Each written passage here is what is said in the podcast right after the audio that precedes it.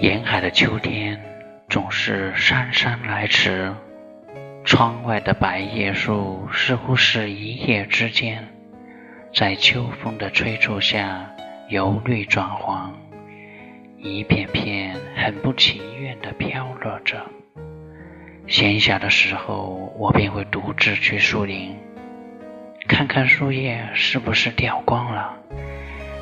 去采一采。